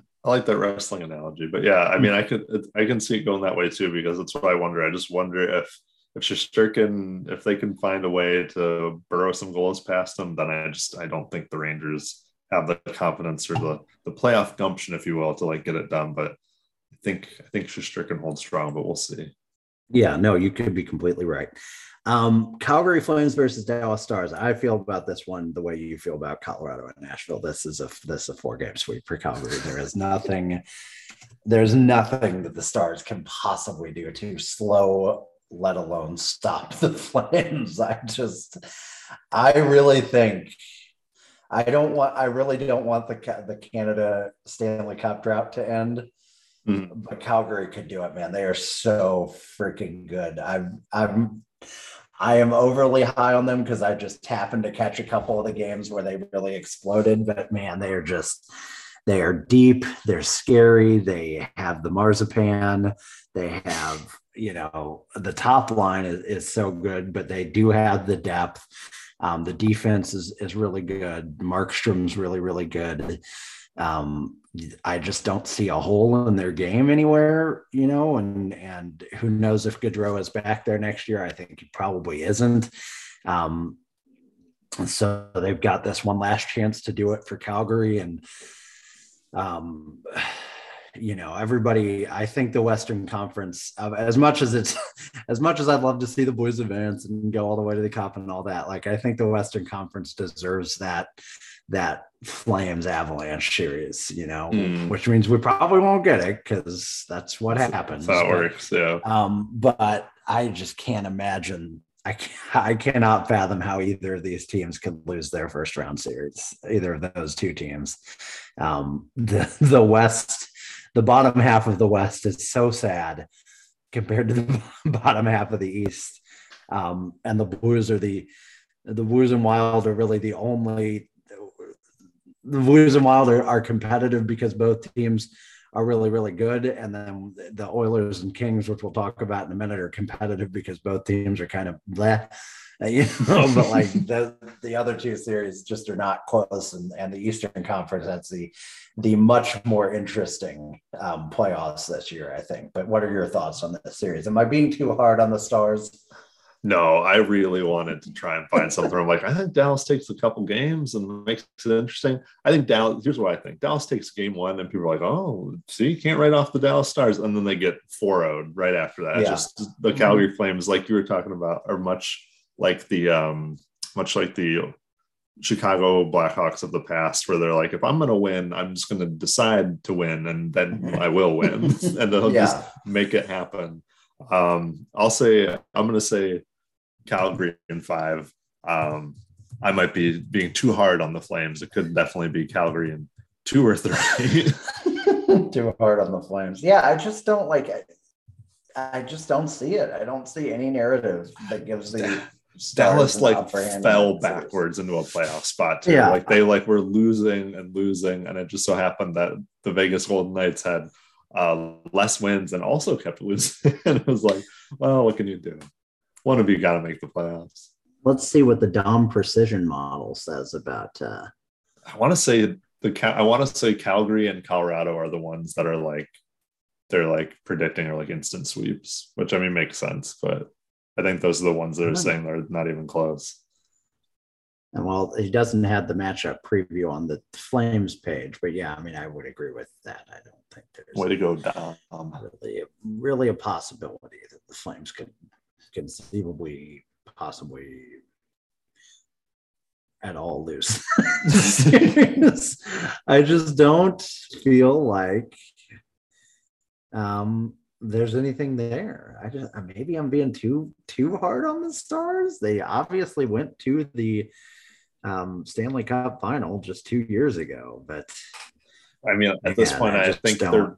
I think the Stars' best weapon, other than Jason Robertson, um, is Jake Oettinger. Like if Jake Oettinger can play really well, maybe, but like it's you've got like Gaudreau and Lindholm and Tkachuk and Mangiapane. Like it's just it's it's just like a murderer's row. And you've got um who's the who's the goalie Markstrom? It's like, man, yeah. What are you gonna do? The the decision model gives the Flames 76 to 24, which means that the Flames are only one percentage point more of a favorite than the Wild, which is just fucking hilarious to me. Oh, so, man. Um, Your model broke. Yeah. Also, does it puts the the Bruins and uh, Hurricanes at a 50 50 and it puts the um, Penguins 55 over the Rangers 45. Oh. So just saying. Um, the Blues uh, do not have the lowest odds of winning the Stanley Cup in the NHL, but um, they're like fifth or sixth from worst. Uh, I'll take it. Yeah, that's right. I'll take anything I can get. All right. Uh, moving on to the Oilers Kings. Uh, I would like to care about this series. I sure won't. Um, it'll be late, and uh, I think I think Los Angeles is going to win it. I don't know. Why. I, I was going to say you're going to care when the LA Kings win and beat the Edmonton Oilers. I don't think that should be reasonable to expect, but I just the Oilers they, they shouldn't have got my shit. They shouldn't have lost to Winnipeg last year, and they did. That's my the thing. Blackhawks the year before that. I'm like, I'm sorry. You're just. Didn't it's they like get swept both times too, or was the Blackhawks a five game? Maybe the Blackhawks was a five game three two. I think they got swept by Winnipeg though. They did get swept by Winnipeg 100. percent I know that for sure. I. What do you want me to do? Like LA, LA isn't any worse than Winnipeg was last year. I don't think, and like if anything, they're probably a little bit better defensively. Um, I don't know. I just they could. It's really to me, it's like can the LA Kings just bore the Edmonton Oilers to death? Because if they can, they can then I think they win. The Oilers aren't. They're so bad at playoff hockey. They're so bad at it. They've got to. I mean, Connor Connor's got to start diving like just friggin' Yeah. I mean, I guess I guess it's good they're against Edmonton because if you're gonna go conspiracy theory, it's like or it's good they're against LA because conspiracy theory would be like, well, NHL doesn't give a shit about LA. you know, they need Connor McDavid further in the playoffs versus, well, then again, there's Winnipeg. Do they need Winnipeg any further last year? No. And they still lost. But yeah, you're right. Can Connor McDavid actually get penalties uh, drawn against him? If he can, cool. If he can't, well, you lose. I don't yeah. know. I, this is my this is my like I think my only upset pick is uh um, LA's beating beating the Oilers. I'm going Kings and six. And uh, this is I feel good. This is quite honestly, I know they're like, "Ooh, Calgary Flames, Edmonton Oilers. Who could it be?" I'm like, seriously, if I'm the Calgary Flames, I'm if I'm a fan, I'm like, this is it, you guys. Yeah, this is it. Are you seeing this path? If someone can, if one of these other two rounder teams in the Central can just beat the Avalanche, we're fucking through. Like you get oh this is God. so easy for us. we have to do this. They really, they really. I the Flames. You beat the Dallas Stars the in the second round. You play the LA Kings. oh my insane. God. The oh. Flames to me have so much have the best chance a Canadian team has ever had. I don't uh, Decisions model has them at eight percent to win the cup and, and Toronto at 12, which I just think is so far too friendly to Toronto. But um, because the models can never account for confidence or or head games or anything like that, you know. Yeah. That's going to play a major factor with Toronto. So, um, moving on to Colorado, Nashville, it's going to be a bloodbath. It's a four-game Colorado sweep. Yeah, you already sweep, talked baby. about that. Um, I, what what can that with without Saros, what can Nashville possibly do? I mean, your only chance to even steal a game or two in this series is Juuse Saros, and you don't have him, so it's over. That's it. You're done. Yeah. you lose. Good days. I know. I like. I'm even like, though Nashville took the season series three to one. I just so what? it's like I don't care, man. Uh, yeah, it's it's. I mean, I guess you're Nashville. You're just hoping that Colorado's struggled in the playoffs before. It's always second round, not first round. Um, but you kind of hope that maybe it's you know, they struggle in the first, or maybe they're so favored this year that they're mm. that they fall apart with all the pressure. But I don't see it. I don't see it at all. Um, that's why I'm saying if you're, you know, you're the Blues, you're Minnesota, you're like, really? We're gonna go to like seven games between us probably, and then I'm gonna face like a fresh Colorado Avalanche. like, oh, cool, neat. Um, yeah. I mean, it def- this there's always upsets. There's all you know that seems to happen every every year, but this definitely feels like a Calgary Flames, Colorado Avalanche, Western Conference final. Like, and I think that would be. I want the blue. I want the Blues in place of the Avalanche. Don't get me wrong, but like I feel like that would be a very entertaining series to watch as mm-hmm. an outsider. Um, I mean, that's probably I was going to say after looking at all our predictions, after we picking who we're picking. Um, give me your give me who's who's in your Stanley Cup final? Who's the who are your two teams in the Stanley Cup final for you? Um, I kind of don't want Calgary to advance because I'd really like the the Canadian drought to continue, but I guess the Canadian drought in um, the uh, Stanley Cup final ended last year anyway. So I'm going to say Calgary and Florida. I I think Florida had their kind of setback last year and um, they're so good. They scare me if I'm I'm I I don't know how any team I don't know how even the Maple Leafs I think they're so good but like imagine imagine beating the Lightning and surviving that series, and then you have to play the fucking Panthers. I mean, it's hard for me to feel sympathy for the Toronto Maple Leafs, but oh my god! And the Panthers, who probably just came off of you know a, a, a summer vacation sweep of the friggin' Washington Capitals, like, um, yeah, I think it's Panthers out of the East, um, because this is one of those one of those weird things where because of the way the playoffs work and the Atlantic and the Metro, like the the easiest matchup for any Atlantic team is probably going to be the the conference final, you know, because whoever survives out of that Metro is not, you know, the Hurricanes probably the best of the Metro teams, but you know, I don't know. I think I think it's Flames and and Panthers. Where are you at? Um, I think it's I do think it's Flames just because something about Colorado me is like eh, they're not going to quite get it done. They're too they're too much the favorite. Mm-hmm. Um, but I feel like I like Florida, but I'm also like ah they're so good that it, they can't be them. Even as, as dumb as that sounds, like nah, it can't be them. So in, in my you get why it can't be you. you get why Florida. See, I get it. um, Florida beats Washington. Tampa beats Toronto. It's those two. Then I have Carolina, and I've got New York. I I have like this weird thing where I'm looking at the East. And I feel like it's going to be a weird team. I think it might be Calgary, Carolina. I don't know Carolina. why. Yeah, I don't I know like why, but that's like that's my gut. I feel like there's too many of these like heavy favored high scoring teams in the East. That's got to be some. I mean, Carolina wouldn't be a weird team. They've played really well this year, but like it's just like a team that people are probably like, yeah, they're there and they're very good, but they, they can't make the cup. Um, I think it's got to be it's got to be that way. It's got to be someone on one side that's not supposed to be there. Um, not a not a Montreal type situation like last year, but um, it'll be interesting. I don't know. There's to me when we went through all this, I feel like there's some really like heavy favorites, like obviously Calgary and, and Colorado, but even just like Florida.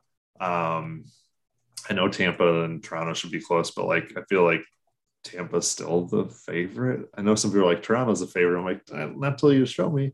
Um, I feel like there's just some some heavy favorites this year, um, some high scoring 120 point getting teams.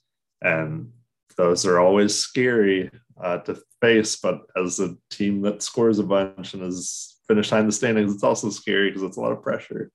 Um, so it should be really interesting.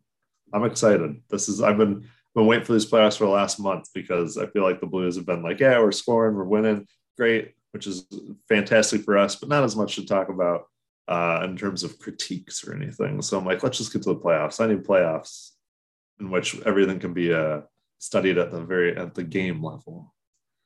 Yeah, yeah, I'm really excited for this playoffs. I think I'm. I hope to sit and actually watch a lot of games and really make a point of paying attention to teams that aren't the Blues and trying to catch everything and focus because I think it'll be a lot of fun. First, um, first round's the best round, baby. First round is the best round, round. Best round, as they always say.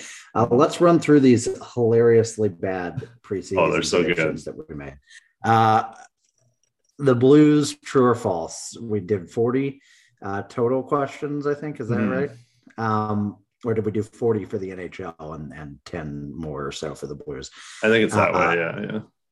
Ryan O'Reilly will be the leading point scorer. Ian and I both said true. Oh boy, were we wrong. we yeah. were wildly wrong. This is um, a this is a trend here, folks. You'll see. Jordan Binnington will be top three in the league in starts. Uh, I said true. I was wrong. Ian said false. He was right. Um, Sara 67, Hellebuyck 65, Markstrom and Vasilevskiy 62, Binnington 37 puts him 31st. We both predicted Jake Neighbours would finish the season as a blue. We were wrong about that. We both somehow I know what is this that Robert Thomas won't score 60 points. We probably I'm I'm hoping we at least said like, oh, but he'll get like 57, 58. It just won't quite make it. Uh, but we were wrong. We're so wrong. I I did say that Pavel Buchnevich would score 30 goals uh, mm-hmm. and was correct about that. You were not. Um, I said Scott Perunovich would play more than 40 NHL games. Uh, and and I was wrong. You were right. He played 19, and um, we both predicted that Jaden Schwartz will be injured, and we were correct. Obviously, that, was, that, was a that was, that was a freebie. It's free space. The easiest layup. Yeah, that's the middle space on your bingo right there. Um, 2006 21 22 NHL true or false stolen from Sirius XM NHL network. We uh, were asked if the Seattle Kraken would go over 90 points. I said false. You said true. I was more correct than you. They finished with 58 or um, I think 58. Let's see. Yeah, I'm sure they didn't win. Oh, actually, uh, do they have a game today or they have a game tomorrow? They have some weird, like, they have one more game to play against Oh. Winnipeg, I think. That's very strange. Yeah. Um, must be a COVID thing or something. yeah, probably. Uh, so they will finish with. Uh, they have 60 now, so they as maximum of 62, I suppose. Um, we uh, both guessed when Ovechkin will not reach 40 goals. We both said false, and he scored 50. Keep going, King. You're you're a good man. Um, we both said false. A California team will not make the playoffs, but the LA Kings did, and now we both have them beating the Edmonton Oilers. So look at how the tables turn. Um, we both said the Islanders would have more points than the Rangers. we were very wrong about that. Um, we both said that Eichel would not be a Saber on November 1st. We were wrong, but he was traded on November 4th. So I'm going to kind of get credit you got so close. Uh, we both said Anton Qdoba would lead the Stars in wins. Uh, he had three, and Jake Oettinger had uh, 29. So not, you know, pretty close in the ballpark, I'd say. But What are they going to do with there. They're paying him too much, and uh, Yeah. he's, not, he's not playing. Well, they're gonna they're gonna get a nice uh, cheesy gordita bowl or something. I don't know. That's a That's an Taco Bell. amalgam. Yeah, that's an amalgam of Taco Bell and keto. They have a place down here, Ian, called um, Greenwise, which is like the Publix version of Whole Foods. Uh, that Oh, has okay. like a fancy kind of cafe, you know, like lunch area, um, and they'll make a burrito bowl for you. And uh, it was pretty freaking good. It was about as close to Qdoba. But they don't have Qdoba in Jacksonville. I'm going to have to go to Orlando to get my fix, which I will do once in a while, but um, when I'm not back in town. But uh, they, um, it was pretty good. Yeah, it was real good. I, I liked it a lot. So check out Greenwise if you're in the Jacksonville area, and I assume elsewhere in the uh, southeast. Um, we both said Auston Matthews would score f- at least 50 goals. That turned out to be true. Uh, we both said Johnny Gaudreau would finish the season with Calgary. That's true. He's probably going to finish the season as a Hart Trophy nominee finalist, I would assume. Mhm. Um, who who do you think your finalists are? I think it's him, um, Gaudreau, or him, Matthews, and Shesterkin. yeah, I think I gotta say. just gets the old stiff arm. he's year. always he's always going to be applicable. So just like Yeah. this is such a different season. Yeah, um, which is ridiculous when he has like 130 points. Yeah. Dude, you win this all the time, so get out of here. you don't even get considered this year. he has 123 points, and he's probably not going to be a finalist for the uh, for the Hart trophy. Um, we said Andersen Andersen will have more fin- wins than either Leafs goalie Campbell Mrazek. We both said true. Um, it was false, or no, it was true, right? Did you write this wrong, Ian? Andersen will have more wins than either. Oh yeah, then that's true. Yeah, Ian lied to me in the notes. We were correct on this. Um, go us. We're very smart. Uh, but um, Andersen had 35. Campbell had 31. Mrazek had 12. Um, a goalie will score a goal this season. Uh, it was false. I said true and guessed Cam Talbot. You said false. Uh, you want to take the next 10? Sure. Yeah. So we had a few that we we can't can't comment on yet, but uh Makar will win the Norris. Steven said false. I said true. I think that's going to end up being false. I feel like it's probably um what's his face in Nashville, right? Because he has like 100 points. Roman he's like Josi, close yeah. enough, right? Uh, it's probably gonna be him. It's probably gonna be him. But it's who Probably. knows? There, I think Cale Makar is going to be almost like what we were just talking about with McDavid, where they're always going to be like, well, he'll get a plenty eventually, so we don't have to do it this year. True. And then he'll be like 32 and won't have won one, and people will be like, what? And then he'll get like the next five. That's right. Yeah, Yeah, Roman Josi, see that. 96 points. Damn, man, he's got to be a he's got to be a Hart trophy consideration too. Maybe we're not considering him in that uh, matchup against Colorado. Just kidding. Just kidding. What a monster though. Yeah, right. I didn't think he was that good. Ooh, 96 points. Hot damn. All right, yeah. Anyway, go ahead. Let's see. Florida finishes with more points than Tampa. That was true. Uh, we both said that would be false, though. How wrong we were. Uh, the NHL will actually allow their players to go to the Olympics in February. False. I mean, they were going to allow them, but then they didn't allow them. So that was false. We both said true. We were so close. We were, We're so naive. close. Uh, Colorado will win the President's Trophy. Uh, but it's false though because Florida won it, right? No, yeah, Colorado Yeah, will win Florida the President's Trophy. Yeah, We both said false, and Florida did win it. So even though I wrote true right next to it. But yeah, there you go. Right. Um, Tarasenko remains a blue the whole season. That was true. You and I both said false though. How how the tables have turned. Um, now I want to keep him forever. I know. Hopefully, he stays here forever. Even a few weeks ago, I was like, well, but they really got to prioritize Kyrou and Robert Thomas. And now I'm like, coming home. He's coming home. You gotta say another deep Oh, run, baby. I think our whole episode, if he resigns, we should play that for like 35 minutes. Yeah, that should be it. oh, please, please, Bova. Um, Montreal makes the playoffs. That was false. We were both correct. We both said false. Uh, we said uh, Jones will have more points than Werenski. Uh, this was true. Jones had 51, Werenski had 48. It was too close to call a day ago because I was like, maybe Werenski will have three um, we were, that was true. We both guessed false. Um, Ellis's new team, Ryan Ellis's new team, Philadelphia, will have more points than his old team, Nashville. That was false. Uh, we both said true. I don't know why we thought Philadelphia was going to be so good. Maybe we thought Nashville was just going to be real trash, um, but we were wrong about that. Brady Tkachuk will have more points than Matthew Tkachuk. That is definitely false. Um, Matthew Tkachuk has 103 points to Brady's 65. Steven guessed false and was correct. I guess true. I guess I thought Brady Tkachuk was going to be a real fire starter this year. Um, Crosby will hit 500 goals by January 15th. He was at the time had 486 before the season started. Uh, this was false. He scored number 500 on February 15th, a month later. Uh, we both said that was going to be true, though, so we were wrong there. McDavid will win the Hart Trophy. You said false. I said true. You are probably going to be right on this. Um, who could have predicted these other three performances? No one, I say. No one but Nostradamus. Uh, there will be multiple 50 goal scores. We both said true, and that turned out to be true as well. Matthews, Draisaitl, Kreider, Ovechkin. Uh, I think we so- were so all many. counting on Chris Kreider when we. Uh, I know. That, I was like, that's a lock. That one's a lock. Uh, I was I was Check mark expecting. next to Uh, our uh, what's our idea board right there. I was thinking uh, Vegas or the Carlson down in Vegas is going to score another 40 goal season.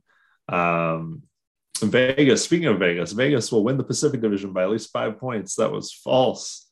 Steven said true. I said false. Uh, I don't know why I picked against Vegas, but I, I, they were due. They were due not to do so well, I guess. Um, Panarin will have more points than Kucherov. True, Panarin had 96 to Kucherov's 67. We both said that would be true as well. Caufield will score, Cole Caufield in Montreal will score at least 28 goals. That was false, unfortunately. He only had 20. Uh, Steven said true. I said false. I was very bearish on Cole Caufield, but he started picking up at the end of the year. Could this happen next year? Probably, probably. Um, Number 26, the Central Division will take both the Western Conference wildcard spots. That was Nashville and Dallas. That was true. Steven said true. I said false. I was incorrect. I don't know. And this other one, Tom Wilson will get a mega suspension, 20 plus games, no protection from appeal.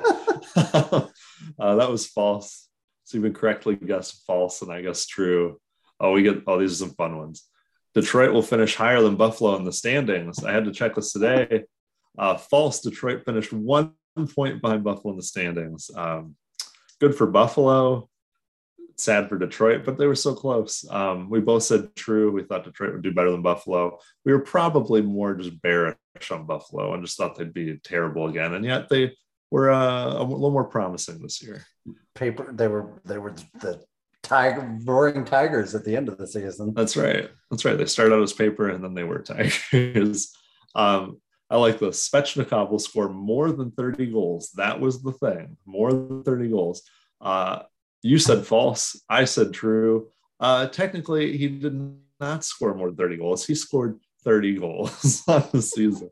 Uh, not anymore. And these are the questions as they were written out. These are the predictions. So you were you were you were correct. I would have given false. you. The, I would have given you the win on this one. No, okay. no. I like I like incorrect or correct technicalities, even at my own expense. um, Hedman will have more points than Fox. This was true. Hedman had 84 points to uh, Adam Fox's 73. We both said that would be false, predicting Fox to have a, a crazy season. I guess 73 points for defenseman, still very, very, very good, but not quite Victor Hedman good. Uh, Kaprizov will have more points than Elias Pettersson. Yes, Kaprizov had 106, Elias Pettersson 68. And we both said false. We thought the Vancouver Canucks and their players would be much better than they were this year. They were not. Um, especially bad. I know, yeah. Bounce back season from next year when he's playing for a different team, probably. Um, Kuemper will have more wins than Lehner. He did 37 to 23. We both said false, though. We were predicting better from Lehner, worse from Kuemper. I mean, I guess a lot of people were expecting more from Vegas this year, as people are one to do. Um, no head coaches will be fired before Christmas. I don't know why I said true. Why would that have ever been true? But I said, sure, why not? Um, but it was false, and you were correct in guessing so. Joel Quenneville, Jeremy Colliton, Travis Green, Alain Vigneault, Paul Maurice fired himself, I believe, uh, but that still counts. Uh, my job should be in question. I'm out of here. it is weird, uh, not to interrupt, but it is weird how little people talk, they talk about like the the Jets disappointing this season, and mm-hmm. we. I just feel like that story wasn't talked about nearly enough. Like they're just he was like they're very good, respected so head coach just pieced out in the middle of the season of his own volition. like, that is very weird. I'm like, why? Well, it's just better for the team. I'm like, is this some weird breakup where like, I'm holding you back? It's my fault. I gotta go work on myself. It's not you, it's me. I'm like, okay, Paul. Paul. That's not true, Paul. That's not true, Paul. um, where are we? Where are we? Boston will have a top oh, five scorer. Right. Uh, false. Marchand was the closest at 33rd. Uh, we both said false as well. False. Good we for us. We predicted the Bruins' demise. Giordano's new team, Seattle, which was then is now Toronto, but Seattle at the time, will have more points than his old team, Calgary. Uh, that's false. Steven said true, but I think we both we both liked uh, Seattle for some reason. Ian, how did I say false to Seattle getting 90 points and then true to this? How lowly did I think of the Calgary Flames? You thought they uh, I mean, the Calgary did just kind of like flip a switch those here because this is a lot of the same mm-hmm. players they've always had. Oh yeah, no, for still sure. couldn't do like, it. Man, I was so low on them. You certainly were. Uh, Laine will have more goals than Dubois, um, unless one of them scored a couple, or unless Laine scored a couple in this last game yesterday. At the time, Laine only had 26 and Dubois had 28. We both guessed that Laine would have more than Dubois, but we were incorrect. Um, McDavid will have more points than the top two Calgary scorers combined. Uh, we, I mean, these weren't ones that we necessarily came up with. This was Sirius XM, folks they were so low or so high on McDavid that they thought he would have double or more than the points of uh, Calgary's two highest scorers. Not the case. Uh, McDavid had 123 to Gaudreau's 115 and Tkachuk's 103. So not quite more than those two. Uh, Steven said true. I said false. I was right. Steven, you hated the Calgary Flames. Your column. What? What's the reason? I really thought that they were like such a mess in their, you know, in their heads and in their, um, in their room. And I thought Tkachuk wanted out of there, and I thought Gaudreau wanted out of there, and I thought I didn't think they could ever gel. And we talked about it for a number. I mean, we talked about a lot. Mm-hmm. We said that was always the story. Is like it was always this was the last chance for the Calgary Flames for like three or four years, and they stuck with it. And, and my God, has it paid off? But um, another thing with the Calgary Flames too, I forgot their coach Darryl Sutter with two cups with the Kings, and baby, that's you can't overlook that in terms of like mm-hmm. coaching. And I don't, I, he doesn't look like he has a brain, but it works, and he's good at coaching the NHL teams. So, I, you know, I don't overlook that experience there. Um, oh, I like this. Patrick Kane will have more points uh, than Rantanen. We both said true. It's false because they both had 92 points this year. There we go. Uh, there we go. I, I think Kane had 92 and Rantanen had 91 last night or whatever. And then there you go. He got his point. Tied it up. We both said true. We were incorrect. Um, Atkinson had more points than Voracek. Steven said true. I said false. It was false. Atkinson had 50 to Voracek 60. And then the last prediction Ottawa finishes above Montreal in the standings. This is true. Steven said false. I said true. I tallied these up earlier. I think despite my despite my uh, inaccuracies on labeling some of these correct or incorrect. I don't think any of them flip flopped either of us. Mm-hmm. So it was 17 to 15 or a delta of two of me guessing more correct than you. But I do think Did you the say two, a delta of two. Look at you, very right. fancy. That's right. Um, but I do think the two that we can't answer yet, the Hart Trophy and the Norris Trophy, I guess true on those two, and you guess false. And I think those are both going to end up being false. So I, th- I think unofficially, officially, we tied. Wow, look at us. Which is a fun little bow. Yeah. Like you were hoping that. for dissent in your podcast, but you're not going to get it. it's just a big old warm hug, audio hug around your ears and your head. Imagine both of us gently hugging your head. I like that. That feel good. That feel good to imagine everyone. Um, Ian, there is one thing we haven't done that I think we do need to do before oh, no. we um, depart from this podcast tonight, and that is uh, we haven't dunked on the Vegas Golden Knights yet. Oh, that's um, correct. That uh, I think would have, would have been a real um, insubordination of our duties to our dear listeners if we had not done that. They missed the playoffs for the first time in franchise history. Um, Historic they are a complete disappointment, a total disaster. Their owner will probably keel over and die. Your thoughts? um, man, they need to fire. From everything I've read now, they need to fire um, their coach, Pete DeBoer. Your favorite, Pete DeBoer. Mm-hmm. Um, that dude sucks. Do you like everything? Basically, like anytime they asked about Lehner, it just was lots of like oh, comments. Oh, that was like, what a trash. I'm, yeah, he's just like an asshole. Trash. Dude he's, he's just basically like, oh, he's paid to, you know, we got a guy paid to stop pucks. He's got to do it. And it's like, yeah. And then Lehner, yeah, the whole fiasco is that like Lehner said he was hurt. And so he was going to, he was going to pull himself out of the season for the last couple games because he needed season ending surgery. And then they put him in as the backup on their game against Dallas or whatever. And so he was on the mm-hmm. bench. And I think their doctor said he, you know, the team doctor said he was capable of playing, but I think Lehner, um, yeah, just didn't like being dragged in the media um, by DeBoer and folks, and he was just like, "Dude, screw this." And like, how I don't know how you could. Let, I like Robin Lehner, but he's very. He can be a little touchy. He's he's very emotional. We'll put it that way. He's very mm-hmm. emotional. Don't drag the don't drag anyone in in the media, but like don't drag that dude because now he's like, I read this, I see the shit, dude, and I'm pissed now. Maybe and that's your have, guy maybe if you have a goaltender that's locked up under contract for a long time with your team, who's an outspoken advocate for and suffer from mental health issues, um, maybe don't talk shit about him for literally no reason in mm-hmm. the media. Um, this team's problems this season were not Robin Lehner. Um, they go a lot deeper than that. And, uh, you know, I, I'm amused by some of the people the Elliotte Friedman, Jeff Marek types who play a little dumbfounded about like, I don't know why they're getting as much heat as they are. It's because they've been a trash organization their entire existence. We all loved them their first year. We all thought it was the great thing.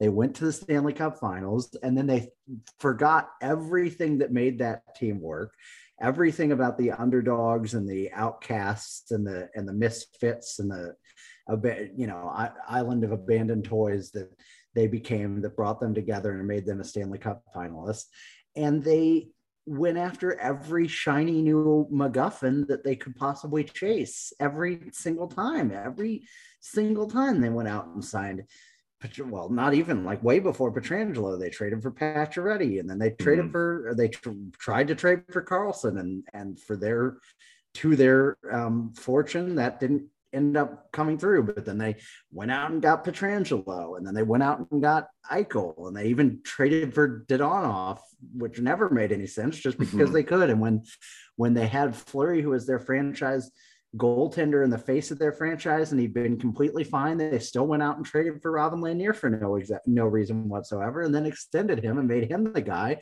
and then you know upset Fleury in the playoffs, and then kept him around for another year, and then he became the Vezina Trophy winner, and then they still traded him and didn't even tell the fucking guy. They're a trash organization they went out and, and then they went out and they had to get Eichel, even though there's no way on earth they can possibly afford him. And they're only going to have to trade more people from their established core of players to make space for him. And it's like, this is, this is like the worst of avarice and, and greed. And, and, you know, it's just, there's a, there's a sense in which like it's great to be competitive and always chasing the top guys and trying to be the most competitive team but there is a point at which it gets to be too cutthroat and too you know their fan bases want to have their guys i think you know they want mm-hmm. whoever it is william karlsson raleigh nash jonathan marchessault like you know guys who are really popular there like nate schmidt who just get thrown aside for nothing because they want Pietrangelo now, you know, and, nothing against Alex. We all, you know, still love him in a lot of ways, but it's like now he's just a guy there. He's Alex Pietrangelo, the NHL repping Honda, you know, like um, it's just a, it's an organization that could have so much character and mm-hmm. could have, it could be so popular and beloved.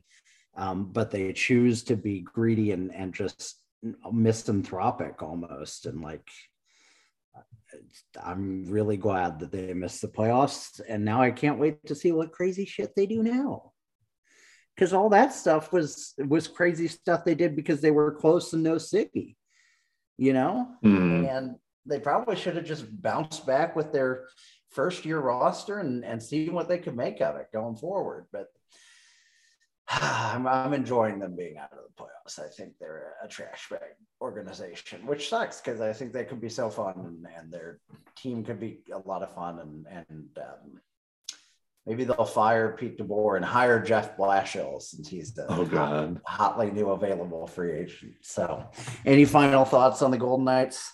I just I wonder what's going to happen when they don't have any prospects when all these dudes are old, their contracts are expiring, and they're like, "Where's the young guys coming from?" Like, oh, they're they're all gone. Yeah, yeah, it's uh, it's a they're going to be devastated at some point. I just hope that the franchise can survive a a long, cruel uh, winter of their owner's own creation. But um, that's the NHL. The playoffs start on Monday. Ian, are we going to do a pod after Monday's game? It'll be a late one, but we could try. I mean, well, I'll, I'll, Dep- depends on the, depends on the outcome, baby. Well, if it's a loss, yeah, not we, really. Yeah, we can go. We, we can go ham for an hour and a half. Now this seems doomed.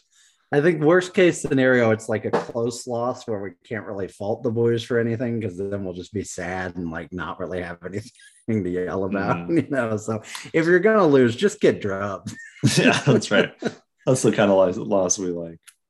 So yeah, hopefully a quick podcast after the game on Monday and uh playoffs will start air fists that's right. that's and, right. uh, get your as, energy ready. Oh boy. Is that my what's that? Is that my place?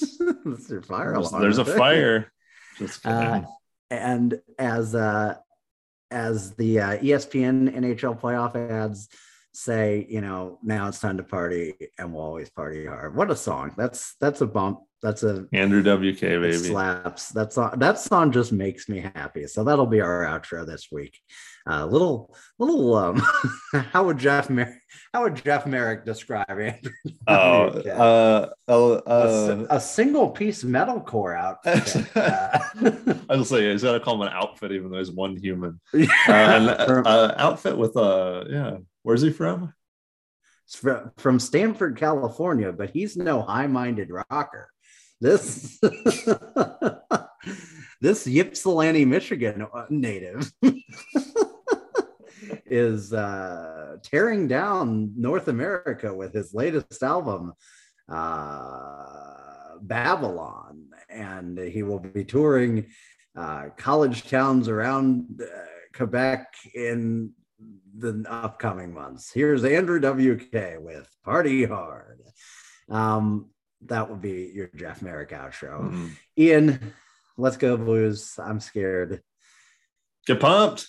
You ready? Let's do it. let's do it. Andrew WK, everybody. We'll talk to you later. Bye bye. See ya. When it's time to party, we will party hard.